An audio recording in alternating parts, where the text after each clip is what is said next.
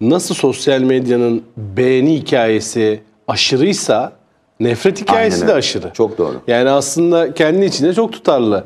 Yani ben oradaki paylaşımlarımdan normalde bir birimlik adamsam, yüz birimlik adam gibi gözüküp çok beğeniliyorsam ve ama bir birimliksem aynı zamanda aslında bir birimlik bir şey yaptığımda yüz birimlik nefret de edilebiliyorum. Doğru. Yani aslında mutlak değerin dışına aynı çıkıyor. Yani sadece mutlak değerin dışına rüzgar ters rüzgarsa negatif çıkıyor.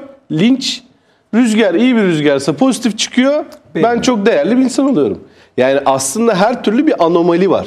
Hatta anomaliden de öte bir patoloji var. Dolayısıyla o anomaliyi zaten aslında bu zamana kadar konuştuğumuz hikaye de biraz o anomalinin farkında olmak. Ama bu şu yani Tolga'nın dediği gibi bunun kamuya açık iletişim mecrası olduğunu bilmek çok değerli. Anomaliler barındırdığını bilmek çok değerli ve mümkün olduğunca da ona göre hareket etmek çok önemli. Çünkü aksi takdirde siz bir anlık bile kendinizi o anomaliye kaptırdığınız zaman hani suyun debisi çok hızlı. Yani birden kaynaktayken kendinizi aşağıda bulabiliyorsunuz. Ya da birden aşağıdayken yukarıda da bulabiliyorsunuz.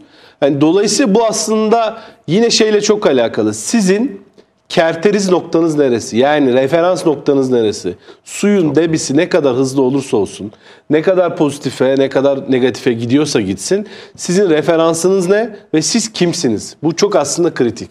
Çünkü baktığınızda bu kadar herkesin aynileştiği